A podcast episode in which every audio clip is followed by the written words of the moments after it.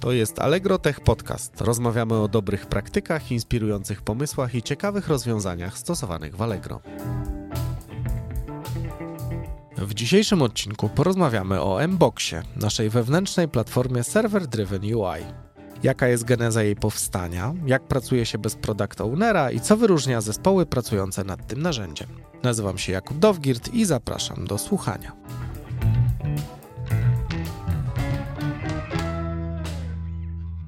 Witam Was serdecznie w kolejnym odcinku Allegro Tech Podcast. Dzisiaj porozmawiamy o rozwiązaniu, o narzędziu, które kryje się pod enigmatycznym czteroliterowym skrótem Mbox. Mbox to jest taka platforma, która umożliwia nam, jako Allegro, przygotowywanie ekranów mobilnych do usług w sposób prosty i wygodny i o tym będę dzisiaj rozmawiał z moimi gośćmi, z Pauliną Sadowską. Cześć Paulina. Cześć. I z Tomkiem Gębarowskim. Cześć Tomek. Cześć. Słuchajcie, standardowo na początku każdego odcinka e, pytam moich gości o nich. Chciałem was prosić, żebyście się przedstawili. Może Paulina, zaczynając od ciebie. Kim jesteś, czym się zajmujesz w Allegro i jak długo z nami jesteś? Ja jestem liderem jednego z zespołów mobilnych w Allegro, e, zespołu mobilnego, który pracuje nad Mboxem, współpracując razem właśnie z zespołem Tomka. W Allegro jestem od czterech lat mniej więcej. Dołączyłam jako programistka mobilna e, właśnie do zespołu Tomka, żeby pracować nad Mboxem. No i od mniej więcej roku jestem, jestem liderem. Tomek, a w takim razie jak wygląda twoja historia w Allegro i czym się zajmujesz? Ja zajmuję się liderowaniem zespołem, który odpowiada za Developer Experience w projekcie Mbox. Czyli krótko mówiąc, dbanie o to, aby dostarczać narzędzie, z którego przyjemnie korzysta się innym osobom, innym programistom i programistkom mobilnym i nie tylko. Jestem w Allegro od e, pięciu lat. Na początku zaczynałem swoją przygodę właśnie od tego, jak powiedziała Paulina, od pracy przy zespole mobilnym. Później poszerzyłem swoje kompetencje, pracując też przy i backendzie, i frontendzie Allegrowym. No dobra, to ja już nawet zapowiedziałem w pierwszych zdaniach, że będziemy rozmawiali o enigmatycznym skrócie Mbox, więc Paulina, pytanie do ciebie, czym Mbox jest? Mbox to jest platforma Server Driven UI, dzięki której możemy tworzyć content do aplikacji mobilnych szybciej, bez utraty jakości naszej aplikacji. W tym narzędziu osoby, które nawet mogą nie znać frameworków mobilnych, mogą stworzyć ekran po stronie usługi backendowej i ta ich definicja zostaje przesłana do aplikacji mobilnej i nasze silniki renderujące renderują ją na aplikacji androidowej i iOSowej z wykorzystaniem natywnych kontrolek. Czyli mamy szybkość developmentu webowego, no bo wszystko dzieje się na usłudze, piszemy wszystko raz, ale mamy natywny look and feel. Wszystko jest zgodne z naszym design systemem Metrum i jest spójne z resztą aplikacji, tą, która jest zrobiona stricte natywnie. No dobra, a jak rozumiem, Mbox nie jest takim bardzo typowym narzędziem, więc Tomek, skąd pomysł, żeby takie narzędzie stworzyć? Pomysł pojawił się na samego Mboxa w głowie Kuby Kudzimskiego, który miał taką ideę, żeby stworzyć narzędzie, które adresuje problemy, jakie mamy w Allegro, w domenie Allegrowej, z którymi ciężko było sobie poradzić bez stworzenia podobnego narzędzia. Przede wszystkim te problemy wynikały z tego, jak chociażby długi jest cykl wydawniczy aplikacji. W takim tradycyjnym dewelopmencie mobilnym tą aplikację wydaje się raz na tydzień, raz na dwa tygodnie, w zależności od specyfiki firmy. W przypadku Mboxa możemy takie wydania robić tak naprawdę dowolnie, kilka razy dziennie i możemy przebudowywać e, kolejne ekrany w aplikacji. Więc to był jeden taki problem związany z e, cyklami wydawniczymi. Drugim tematem były testy AB, które w mobilu generalnie są drogie. Trzeba wydać aplikację, poczekać aż ona się rozpropaguje, później wyczyścić to. Zazwyczaj robić te testy na dwie platformy. Mbox adresuje ten problem tanich i szybkich testów AB, które w takiej domenie e-commerce'owej są dosyć istotne z tego względu, że lubimy dużo eksperymentować. Dodatkowo mamy też taką rzecz jak e, chociażby ogon starych wersji aplikacji. Na mobilu jest to o tyle istotne, że użytkownicy często dosyć powolnie aktualizują wersję aplikacji. Przez to wiele razy musieliśmy planować bez Mboxa wydawanie kolejnych funkcjonalności, tak aby pojawiły się one po prostu z wyprzedzeniem. Czyli krótko mówiąc, mamy jakąś datę premiery, musimy pomyśleć o tym, żeby ta funkcjonalność została wydana miesiąc, dwa miesiące wcześniej, tak aby, aby uzyskać odpowiednie nasadzenie w aplikacji. I ostatnia taka składowa, która też sprawiła, że zaczęliśmy myśleć o Mboxie, to jest jakby trudność w dostępie do kompetencji mobilnych na rynku. Generalnie wykształcenie iOS-owca lub Androidowca to są często lata pracy. Takich osób jest stosunkowo mało na rynku, a tutaj tworząc takie rozwiązanie, które jest szyte na miarę, umożliwiamy mniejszy próg wejścia w tworzenie i modyfikowanie ekranów w aplikacjach mobilnych. No dobra, ale Paulina, nie mogliśmy takiego narzędzia po prostu kupić z pudełka? Dlaczego zdecydowaliśmy się na to, żeby je samemu tworzyć?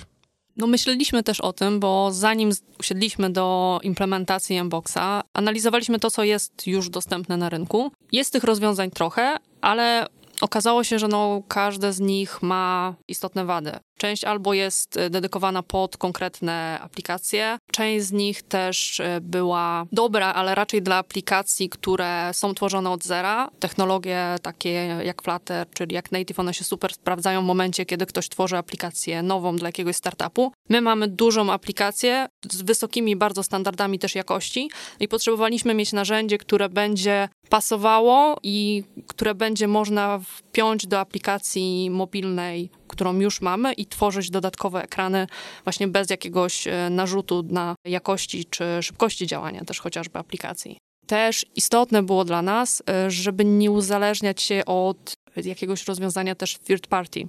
W przypadku, kiedy tworzymy framework sami, ok, mamy więcej pracy, ale też w sytuacji, kiedy zespołowi deweloperskiemu brakuje jakiegoś rozwiązania albo pojawiają się jakieś błędy, My jesteśmy wtedy dedykowanym zespołem, który zajmuje się tym, żeby tą funkcjonalność dowieść brakującą, ale albo też e, w przypadku błędów, no to my też traktujemy te problemy priorytetowo. Więc e, jest to na pewno większy koszt, jeżeli tworzymy to od zera, ale w tym akurat przypadku stwierdziliśmy, że zalety były dużo większe niż, wady. Właśnie chciałem jeszcze podpytać, bo wspomniałeś o tym uzależnieniu od aplikacji third party. Jakie jeszcze ryzyka wiążą się z, z tego typu podejściem? Myślę, że jednym z takich istotnych ryzyk jest to, że tworzymy technologię, która jest wykorzystywana przez nas wewnętrznie, której kompetencje tak naprawdę musimy zbudować w firmie. Nawet pomijając to, że ten próg wejścia jest mniejszy w Mboxa, to nadal no, musimy te osoby wyszkolić tutaj wewnątrz firmie i z perspektywy takich osób też potencjalnie może im się wydawać, że to jest rozwiązanie na przykład nierynkowe i te kompetencje, które zdobywają e, są nierynkowe. Dlatego też dążymy do tego, żeby te rozwiązania, które są robione w oparciu o Mboxa, e, powstawały też jako dodatkowe kompetencje inżynierów mobilnych, czy backendowych, czy frontendowych żeby Mbox to nie było jedyne narzędzie, z którego oni korzystają, tylko żeby to były takie dodatkowe kompetencje, które mogą sobie zbudować u nas w firmie, które wykorzystamy przy okazji też innych kompetencji, które oni posiadają. A Tomek Paulina wspomniała o tym, że takie podejście, w którym tworzymy sami narzędzie, ono niesie ze sobą więcej pracy. Z jakimi elementami tej pracy mieliście najwięcej przygotowując projekt? Z jakimi wyzwaniami mierzyliście się na początku? Pierwszym takim wyzwaniem to na pewno była taka mm, szerokie spektrum tej domeny, w której się poruszaliśmy. Tak naprawdę my wszyscy zaczynaliśmy jako mm, deweloperzy mobilni. Ja też mam e, jakby background mobilny. Więc e, tworzyliśmy ten content, powiedzmy tą aplikację mm, czy projekt w oparciu o kompetencje, które tak naprawdę mieliśmy dostępne w zespole. Głównie to były kompetencje mobilne, a musieliśmy poznać dodatkowo domenę backendową, frontendową, wsparcie jakby też, też całej tej infrastruktury Allegrowej. To było na pewno na początku dużym wyzwaniem, i samo to, że poruszaliśmy się w takim projekcie bardziej greenfieldowym, który powstał od początku, którego normy nie były doprecyzowane, gdzie musieliśmy na jakąś konkretną też w pewnym momencie datę pokazać, że to działa i że możemy dalej z tym kontynuować i że dalej po prostu będzie miało to sens i dostanie tak naprawdę ten projekt też jakieś finansowanie w postaci nowych wakatów i osób, które będą mogły nam pomagać. Paulina, z twojej perspektywy?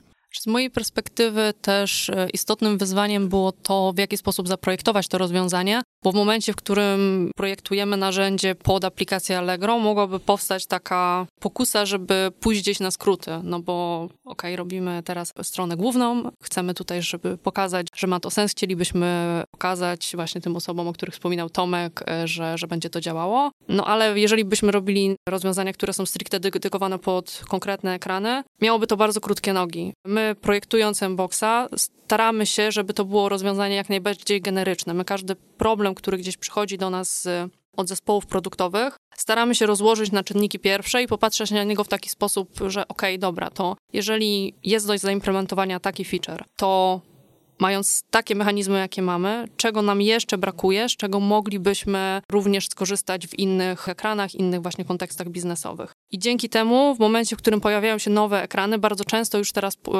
okazuje się, że większość funkcjonalności już jest, bo da się to wszystko posklejać z istniejących klocków, albo właśnie brakuje jakichś takich malutkich elementów, które są właśnie takie bardziej atomowe. W ciągu czterech lat też y, przeszliśmy różne podejścia do różnych technologii, czyli był handlebarsy, później był Kotlin, później TypeScript. Tak, bo na początku wydawało nam się, że te ekrany, które będą tworzone w Mboxie, to będą ekrany proste, to będą ekrany statyczne, my będziemy mapować dane, które przychodzą z usługi na jakieś obrazki, labelki, ewentualnie będzie można coś tam klikać i że te interakcje też będą bardzo, e, bardzo ograniczone. No i z czasem okazywało się, że właśnie ten stopień złożoności tych ekranów, które chcemy zaadresować Mboxem, no jest dużo większy niż zakładaliśmy i właśnie wyrastaliśmy bardzo szybko z różnych technologii. Bardzo szybko stwierdziliśmy, że pisanie w handlebarsach, no to jest coś, co nam się zupełnie nie skaluje, jest bardzo niewygodne. Przeszliśmy na właśnie backend kotlinowy. No i z czasem właśnie przez to, że w technologii, kiedy ekrany były definiowane w Kotlinie, wszystko było w jednym repozytorium, wszystkie ekrany były definiowane w jednym repozytorium, pojawił się nam problem tego, że musimy my wydawać wszystkie zmiany, które są w aplikacji stworzone w Mboxie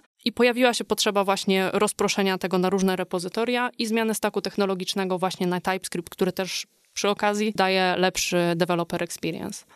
Trochę e, o tym już wspomnieliście i Tomek też przyznał, że pracujecie nad tym rozwiązaniem 4 lata, więc pytałbym przewrotnie, to co wam jeszcze zostało do zrobienia? To jest sens dalej rozwijać, dalej pracować przy tym narzędziu? Oczywiście. Tutaj mamy na pewno jeszcze, nie jest tak, że przez 4 lata tak naprawdę skończył nam się backlog i nie mamy co robić. Przede wszystkim y, myślimy też nad y, mini aplikacjami, które pojawiają się u nas w Allegro od pewnego czasu. Tych aplikacji już mamy, mini aplikacji mamy tak naprawdę już kilkanaście. Mbox też napędza je, więc tutaj jest jakby nowe pole tak naprawdę do eksploracji, które wychodzi trochę poza tą infrastrukturę, którą do tej pory stworzyliśmy. Drugim takim też pomysłem, który być może zostanie kiedyś zrealizowany, to jest też e, zbudowanie lepszej infrastruktury tak naprawdę do zarządzania kontentem, żeby jak najmniej było pracy deweloperskiej przy tworzeniu tych treści, a żebyśmy mogli część pracy albo zdelegować zespołom tak zwanym kontentowym, lub też nawet e, wykorzystując jakieś modele machine learningowe generować to automatycznie.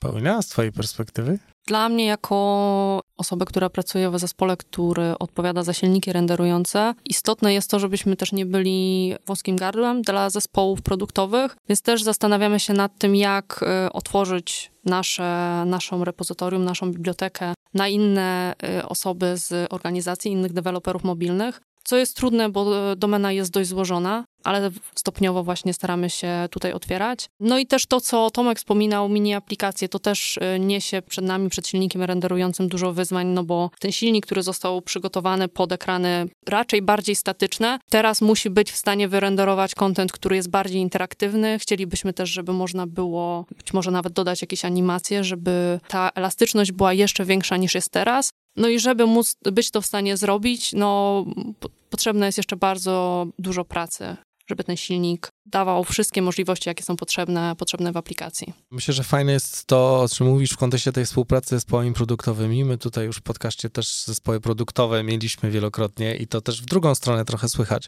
że ci nasi projektanci, product managerowie, oni mają takie poczucie, że mają, mogą właśnie, ty Tomek o tym też na początku wspomniałeś, testować, eksperymentować, sprawdzać różne rzeczy to jest bardzo fajna, bardzo fajna opcja. Ale trochę chciałem też was podpytać, bo znowu, ci, którzy słuchali naszego podcastu wcześniej, już wiedzą, że mamy bardzo różne zespoły w Allegro, ale wasz, wasz obszar, wasze zespoły, one są dość specyficzne. Dlaczego? Przede wszystkim pracujemy w e, obszarze platformy technicznej, czyli takim obszarze w Allegro, takiej jednostce, która odpowiada za dostarczanie platform, narzędzi dla innych programistów lub programistek w Allegro. Dzięki temu no, specyfika naszej pracy też jest e, troszeczkę inna, ponieważ nie tworzymy oprogramowania dla bezpośrednio naszych klientów w postaci osób kupujących na Allegro, tylko tworzymy tak naprawdę narzędzia i platformy dla innych zespołów deweloperskich. Z jednej strony może być to traktowane trochę tak jak takie zwieńczenie pracy deweloperskiej. Wiele osób, gdzieś tam seniorów, chciałoby w takim obszarze pracować, ale na pewno też jest to dużym wyzwaniem wynikającym z tego, nawet tworząc przykładowo Mboxa, że to nasze narzędzie jest zawsze porównywane z innymi narzędziami, które są gdzieś większymi na rynku, jak chociażby Reactem, e, React Native'em, Flutterem i tego typu rozwiązaniami.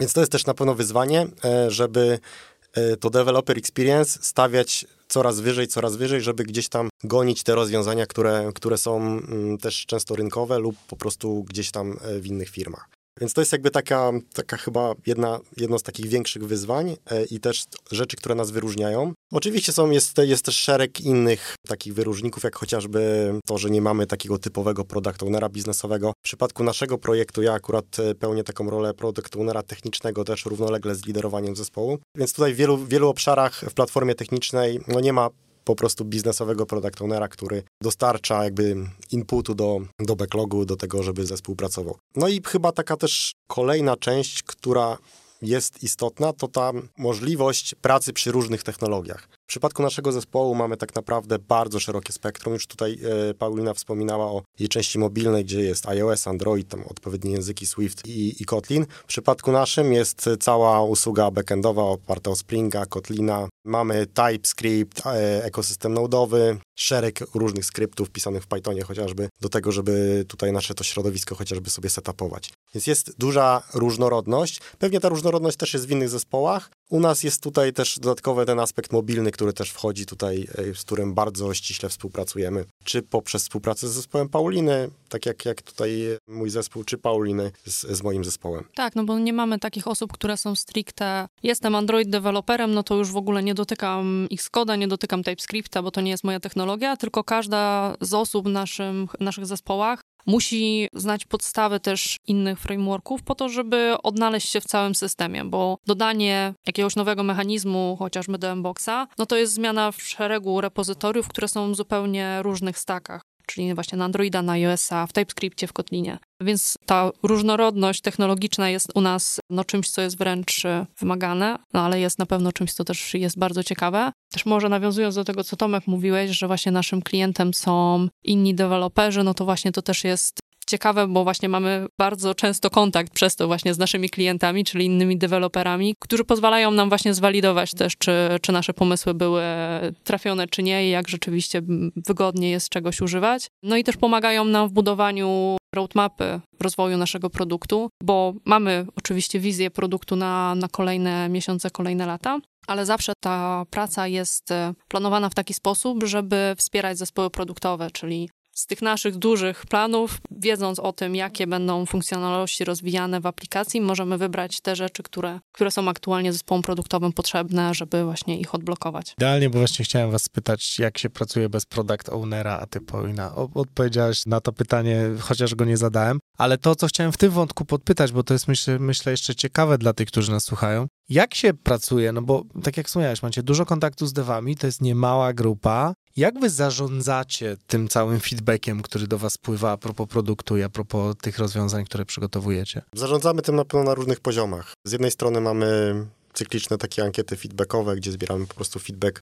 odnośnie samego narzędzia, jak się pracuje. Jakiś czas temu też przeprowadzaliśmy takie spotkania, serię spotkań z zespołami, które najbardziej aktywnie korzystają z naszego rozwiązania, tak żeby już ten feedback od nich pozyskać e, bezpośrednio. Więc tutaj e, na pewno jakby przepływ tej informacji zwrotnej jest od zespołów, no i dodatkowo mamy chociażby takie, takie źródła jak kanał helpowy, na którym też ten feedback chociażby z tego, jak e, ludziom pracuje się z naszym rozwiązaniem jest, jest dostarczany na bieżąco. My ten feedback analizujemy, mamy też odpowiednie w przypadku zgłoszeń, przyjmujemy, tworzymy odpowiednie etykiety, później to jakby też mierzymy, ile pojawia się jakich rzeczy związanych chociażby z takimi błędami, czy jakimiś niespójnościami w platformie. I też y, często właśnie spotykamy się z zespołami produktowymi, oni w momencie, w którym nie mają pewności, czy coś da się zaimplementować w Mboxie, czy nie, wiedzą, że mogą do nas się zgłosić i możemy przegadać z nimi dany ekran, opowiedzieć, czy, czy czegoś brakuje, czy wszystko, wszystko jest, czy, czy mogą spokojnie siadać do pracy, czy jest potrzebna właśnie jakaś praca po naszej stronie. Jesteśmy w ciągłym kontakcie właśnie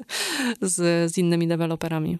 Okej, okay, to teraz chciałem was trochę podpytać już nie o samego Mboxa, tylko o was i o waszą pracę. Tomek, co ty najbardziej w swojej pracy lubisz? Albo co daje ci największą satysfakcję?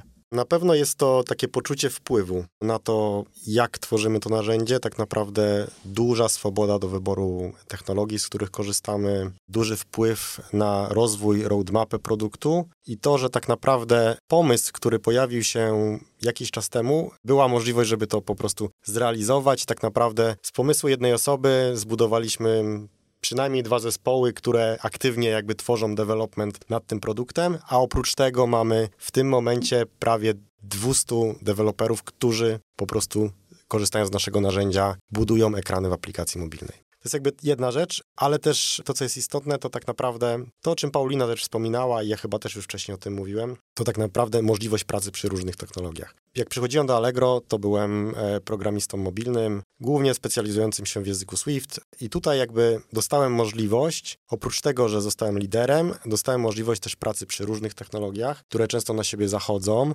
które tak naprawdę tutaj poznawałem i za pomocą których mogliśmy stworzyć tak fajne narzędzie, jakim jest Mbox. Paulina, jak to w twoim wypadku wygląda?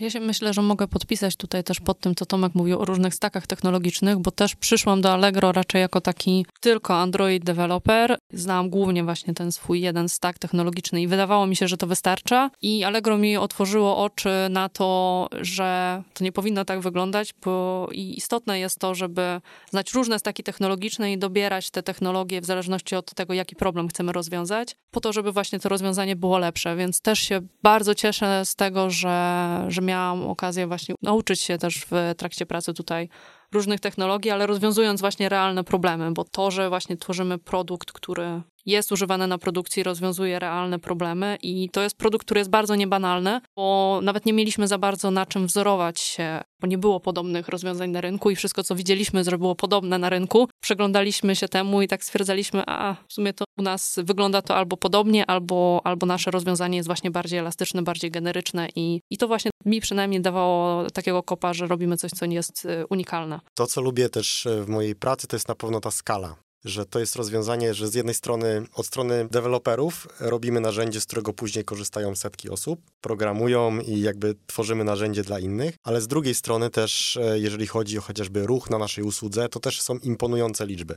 Ta skala i to, że naprawdę na naszym rozwiązaniu oparte jest bardzo duża część aplikacji mobilnej, to powoduje, że ma się takie poczucie wow, że to jest, to działa, z tego korzystają setki ludzi. Jeżeli chodzi o taki development, później miliony osób, które korzystają z aplikacji mobilnej. Paulina, a czy jest coś takiego, co cię zaskoczyło w pracy w Allegro? Myślę, że mnie zaskoczyło w momencie, w którym dołączałam do Allegro skala projektu i skala narzędzi, nad którymi pracujemy i złożoność problemów, jakie, jakie rozwiązujemy. Wcześniej pracowałam w dużo mniejszych aplikacjach, takich, które były tworzone przez kilkuosobowe zespoły. No jak dołączyłam do Allegro, to okazało się, że tą aplikację tworzy kilkadziesiąt deweloperów i, i ta skala projektu jest ogromna. I przez to, jak duży jest to projekt, jak duży jest cały też ekosystem Allegro, dowiedziałam się, że ze zupełnie innymi problemami możemy się borykać. Tomek, a co zaskoczyło ciebie? Chyba takie duże nastawienie na rozwój, ale nie to, żebym wcześniej nie znał Allegro jako takiego miejsca, w którym ludzie chętnie dzielą się wiedzą i tak dalej. E, mnie na przykład to nastawienie na rozwój zaskoczyło w postaci chociażby czegoś takiego, co jest nazywane turystyką międzyzespołową u nas w Allegro. Ja pamiętam, jak e, zaczynałem pracę i przychodziłem do Allegro, to dostałem taką okazję, żeby przez pierwsze tak naprawdę pół roku pracować w kilku zespołach z różnych zupełnie domen, często takich, które nie były wprost związane z moimi kompetencjami, żeby z jednej strony poznać lepiej szeroką domenę Allegro, o której tutaj wspominała Paulina, z drugiej strony, żeby poznać też ludzi. Pracowałem tak naprawdę w trzech czy czterech zespołach, więc naturalnie miałem możliwość, żeby zbudować sobie odpowiednie relacje z poszczególnymi osobami, liderami, ale też programistami w danych zespołach tak, żeby właśnie później mieć łatwiejsze wejście i no, zbudować sobie krótką relację. I to było takie dla mnie zaskoczenie, ponieważ nigdy nie spotkałem się, że firmy, które rekrutują nowe osoby, inwestują tyle czasu i energii, żeby po prostu osoba dobrze się czuła w, w swojej roli, dobrze czuła się w projekcie i miała możliwość tak naprawdę pracy później z różnymi osobami w sposób bardziej efektywny. Dla mnie to jest ciekawy wątek, dlatego że turystyka międzyzespołowa jako temat pojawia się już w którymś z kolei odcinku. I to jest rzeczywiście taki wątek, który e, nas wyróżnia. Ja mogę jeszcze dorzucić do turystyki, bo też właśnie brałam w, w niej udział. E, też jak dołączyłam do Allegro, to, to podróżowałam po kilku zespołach, e, zanim dołączyłam do swojego docelowego zespołu. I to jest też coś, co jest bardzo wartościowe, bo mi na przykład to uświadomiło, że chciałabym podążać ścieżką liderską, bo dołączyłam właśnie jako tak stricte dev. Nie chcę nigdy liderowania, a dopiero w momencie, kiedy poznałam różnych liderów, y, oni też mnie zainspirowali do tego, żeby tą ścieżką podążać, więc to było super wartościowe też. Też nawiązując do tego aspektu liderowania, to wydaje mi się, że to, co nas wyróżnia, to, że Allegro potrafi kształcić nowych liderów. W sensie takim, że wiele osób, które zaczynało u nas w organizacji od stanowisk juniorskich, seniorskich, tak naprawdę w pewnym momencie dostaje tą szansę, żeby zostać liderem. Oczywiście tutaj e, muszą, musi się zdarzyć też szereg innych rzeczy, które, które się dzieją przy okazji, jednak potrafimy kształcić liderów poprzez odpowiedni mentoring, poprzez odpowiednie programy I to jakby tak teraz z perspektywy tych pięciu lat e, widzę, że po prostu jest naszą naprawdę mocną stroną. Teraz chciałem was podpytać, bo jakby praca nas wszystkich ma sens tylko wtedy, kiedy jakby spełnia jakieś cele albo je czemuś służy, chociaż Paulina też trochę o tym mówiłaś. Ale chciałem cię Tomek spytać, w jaki sposób ty mierzysz efekty pracy swojego zespołu? Te efekty tak naprawdę mierzymy na różnych warstwach i na różnych poziomach. Mamy cele kwartalne, z którymi pracujemy, które sobie planujemy na kolejny kwartał, tak żeby wiedzieć, czy po prostu idziemy w dobrym kierunku. Oczywiście te cele muszą być też spójne z celami ogólnofirmowymi, więc to są taka praca z celami w danym kwartale. Mierzymy też w jakiś sposób efektywność deweloperską i to są też szereg inicjatyw, których mamy takich ogólnofirmowych, które dbają nad tym, żeby, żeby mierzyć, czy pracujemy efektywnie.